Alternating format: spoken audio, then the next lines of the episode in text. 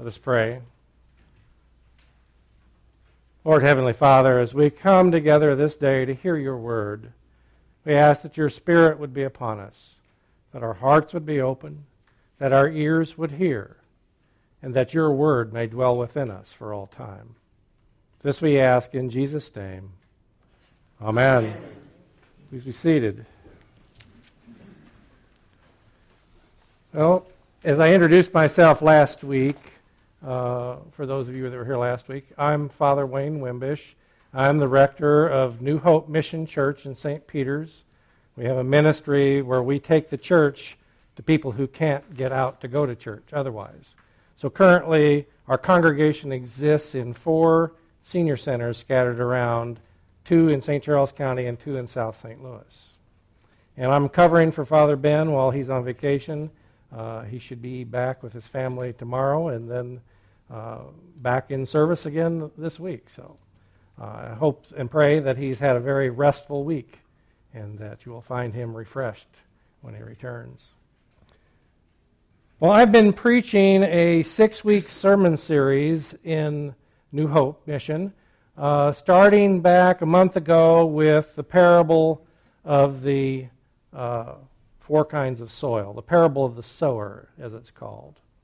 If you remember uh, back to that parable, Jesus said there was a farmer that went out to sow his field, and he cast his grain, and some of it fell upon the path and was eaten up by birds. Uh, some of it fell on rocky soil and it sprang up real quickly, but because it didn't have any root, because the soil, the soil was shallow, uh, as soon as the sun came out, it perished, it withered. Uh, some of the seed fell along the edges of the field where the weeds were, and the weeds and thorns grew up and choked it out. And then some of the seed fell on the good soil, and it grew and matured and produced a crop even a hundredfold. So Jesus explained to his disciples that the seed that was sown is the Word of God. The soil, represented by the path, represents people whose hearts are so hard that before the Word has a chance to even make an impact on them, Satan has already carried it away. The soil that was shallow and rocky represents people who are shallow in life and are just jumping from one thing to another uh, they take to the word quickly, but as soon as there's persecution, they fall away. The seed that fell in among the thorns and the thorns grew up and choked it out represent people who've got so much going on in their lives. They're so busy that the word doesn't have any chance to mature. It cannot compete with all the other things that they have going on. And then the soil that was good that the seed fell upon, it produced a crop. The seed was able to grow, it was able to mature, it was able to produce a crop, even a hundredfold. Well, that word that was spread as exemplified in, in the seed in this parable, I looked ahead at the lectionary for the next six weeks and I said, you, This is a good outline for what's coming up, the places that Jesus is going to go and the things that he's going to teach on. And so I've been using that as a shell, as an outline for all the things that I've been teaching so far. And so the weeks after this parable, we saw the reading of the sending of the 12 and the sending of the 72. Those disciples were sent out like seed being cast out into the field to carry the Word of God into all the places that Jesus was about to go. They were to go into these towns and villages and tell them the good news that the kingdom of God was near. And Jesus warned them that it's not going to all be good soil. There's going to be rocky soil and thorny soil and dirt paths out there, and you're just going to have to shake the dust off your feet in those places. But you still tell them the good news. You still tell them the kingdom of God is near. You do your task. And so we see in those two readings Jesus physically doing what he had talked about in the parable of the soils, of the sower. He's sending the word forth just like God spreading the good news. He is God. He is spreading the good news. Okay, so that was the first half of my six week series. Last week began the second half. with the parable of the. You ever get one of those moments where you just can't spit it out? the parable of the Good Samaritan. The lawyer stood up and asked, What do I need to do to have eternal life? And Jesus said, Well, you're the, the, you're the expert here. How do you read it? How do you interpret the law? And so the man gave him the summary of the law that we read every week. And Jesus said, That's a good answer. If you do that, you will live. And then, as we heard last week, the man attempted to justify himself. He said, Well, who is my neighbor? So Jesus takes this opportunity now to start teaching about discipleship. He starts talking about the things that will enable a person to grow if they're in good soil. So he tells this story about this man who's on his way from Jerusalem to Jericho and is mugged by robbers and left for dead. And you can just see the people and imagine them that are listening to Jesus telling this story. And when Jesus says a priest is coming by, they say, Oh, here comes a good guy. And when that disappointment goes by, uh, he says a Levite's coming by, and they're expecting another good turn here. And the Levite goes on by. And they're wondering, what's going on here? And I've told my folks that I think that one can explain it one way by suggesting that the priest and the Levite were so caught up in the busyness of serving the temple, they forgot who it was that they were serving. And so rather than take a chance on the fact that this guy might really be dead and render them unclean, they just took a wide berth and went on by. Well, it's not what the people wanted to hear. That's not who their, their priests and their Levites are supposed to be and what they're supposed to do. But then, when Jesus says, and then a Samaritan came along, they're going, oh no, if he wasn't dead already, he's going to be. He's going to take everything he's got left and put him out of his misery. They're expecting this hated enemy, this Samaritan, to do something bad.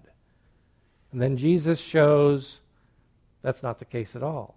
The Samaritan actually had compassion on the man.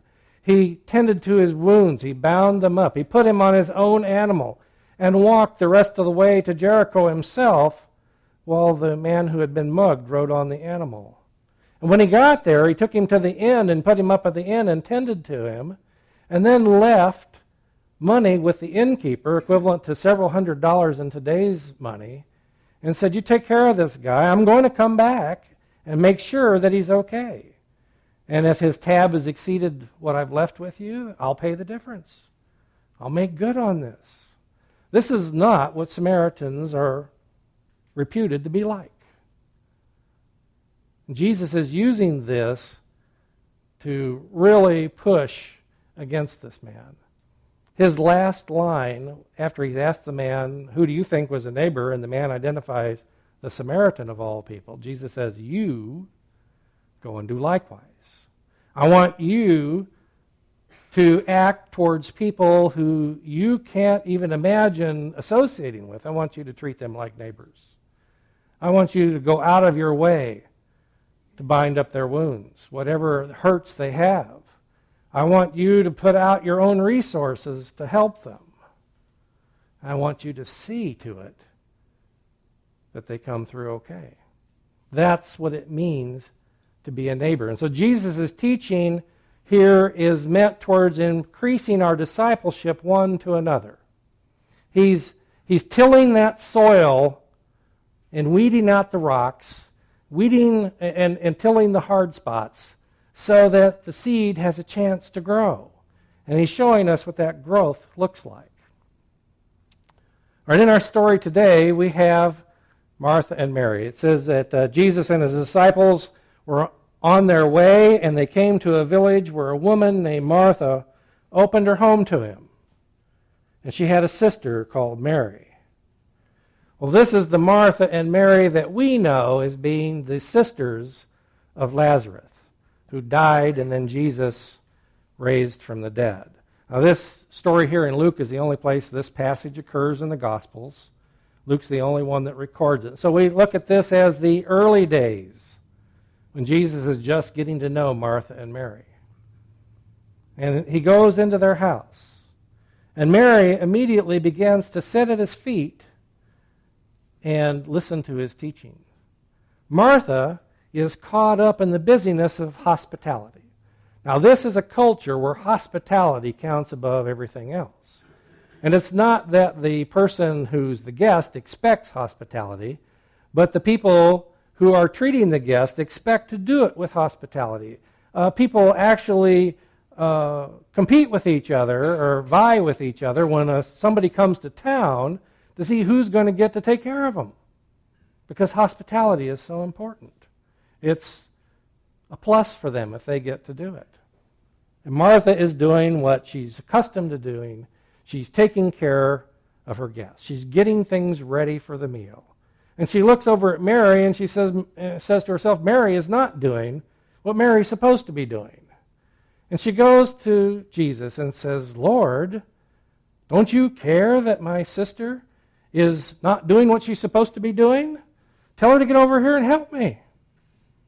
And the way she phrases the question to Jesus, she's expecting Jesus to turn to Mary and say, Mary, why don't you go help your sister? That's what you're supposed to do. Except that's not what Jesus says. He goes, Martha, Martha, you are so busy, you can't even see what's going on here. Only one thing is needed, and Mary has chosen what is better, and it's not going to be taken from her.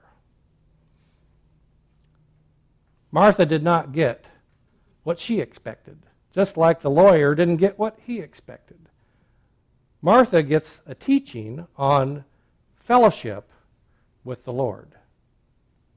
That Mary, who has sensed who Jesus is at some level, has decided it's better to sit at his feet than it is to do what I've been eager to do all this time, and that is to show hospitality. So during last week, this week, and next week, we see three levels of teaching from Jesus in terms of discipleship.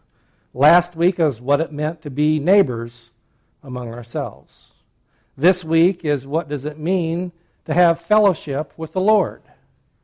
And next week, when Jesus teaches on the Lord's Prayer, it's what does it mean in order to have dialogue with God. And so all three of these weeks are spent on tilling the soil, turning us over into seed that falls on good ground so that we have good hearts, so that we grow and mature and produce a crop. So, as you're listening to whatever is preached on next week, if it's on the Lord's uh, Prayer, then think about this kind of an outline and how this is uh, meant to develop us in respect to God. Uh, and if it's, that's not this topic that Ben chooses next week, then just remember this anyway and uh, uh, meditate on it in your heart at home. All right. So There's another example of contrast between the good soils and the bad soils that I want to bring up today, too, and that is the contrast between Psalm 15 and our reading from Amos. Now, these come at two different times in Israel's history. Uh, the psalm is written by David about 1000 BC. And at this time, David is asking the question, just like the lawyer asked of Jesus what do I have to do to inherit eternal life? David says, Lord, who may dwell in your sanctuary and who may live on your holy hill? David is wanting to know what does it take in order to have fellowship with the Lord? He's asking that type of question. And God answers him and says, well, it's the ones who walk blamelessly. It's the one who, do, who does righteousness. It's the ones who speak truth. It's the ones who don't slander. It's the ones who take care of their neighbors. They don't cast a slur on their fellow people. Uh, they're the ones that honor the Lord. They keep his oath even when it hurts. They lend money without expecting interest. And they don't mistreat the needy. Now, this topic of mistreating the needy really becomes the center core of God's objections to Israel in Amos. If you go through the book of Amos, you see that uh, God really has come to the end of his rope with Israel. Now, Israel here in this context are the ten northern tribes, not Benjamin and Judah in the south. See, after Solomon died, uh, his son Rehoboam came to the throne. His uh, chief of staff, Jeroboam, decided to go off on his own. There was a rebellion. The kingdom split into two halves, north and south. And so from that point in Scripture on, the north is referred to Israel, the south is referred to as Judah, even though Benjamin's down there too. Well, Jeroboam established idolatrous worship right off the bat. He wanted to keep the north from having to go down to Jerusalem to offer their sacrifices. So he established two centers of worship one in the very north in the city of Dan, and one in the south at Bethel. And on those two worship places, he erected a golden calf, just like Israel had done in the desert during the Exodus. And so we have the idols, we have the institution of worship of the Baals, we have foreign gods from the Canaanites that are being worshiped. All of these syncretistic practices have just really vexed God. And they have fallen away from relationship with God. They have begun to despise each other, to not treat each other like neighbors. They take advantage of the poor. They can't wait until the festival is over or until the Sabbath is over so they can get back to selling stuff and selling it dishonestly. They, they shrink the size of the bushel basket so it doesn't hold as much as what you should receive. They increase the weights that weigh shekels so that you're actually getting more money out of you than you should have paid. And they're taking desperate advantage of the poor. They are selling them into slavery. They're buying them for a pair of sandals. And God says, enough is enough. I'm not going to walk by them anymore. They are going to be annihilated. They're going to become destitute. They're going to be conquered by Assyria in 722 BC, and they're going to be carried off and dispersed so that they never are a people group again.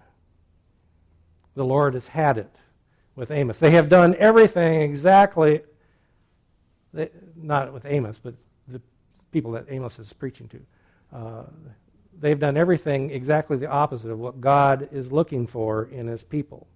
And so we have a really good description in David of what it means to be good soil. And here in Amos, we really see the worst of the garden. Well, Mary is sitting at the feet of the Lord. Somehow she senses that something special is going on here. And so we need to ask ourselves just exactly whose feet is she sitting at?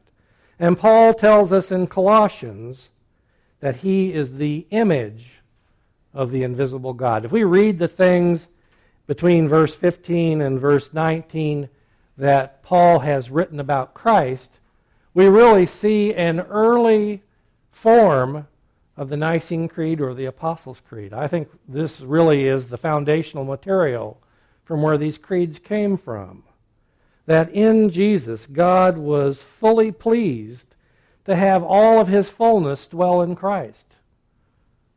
Because Christ is God.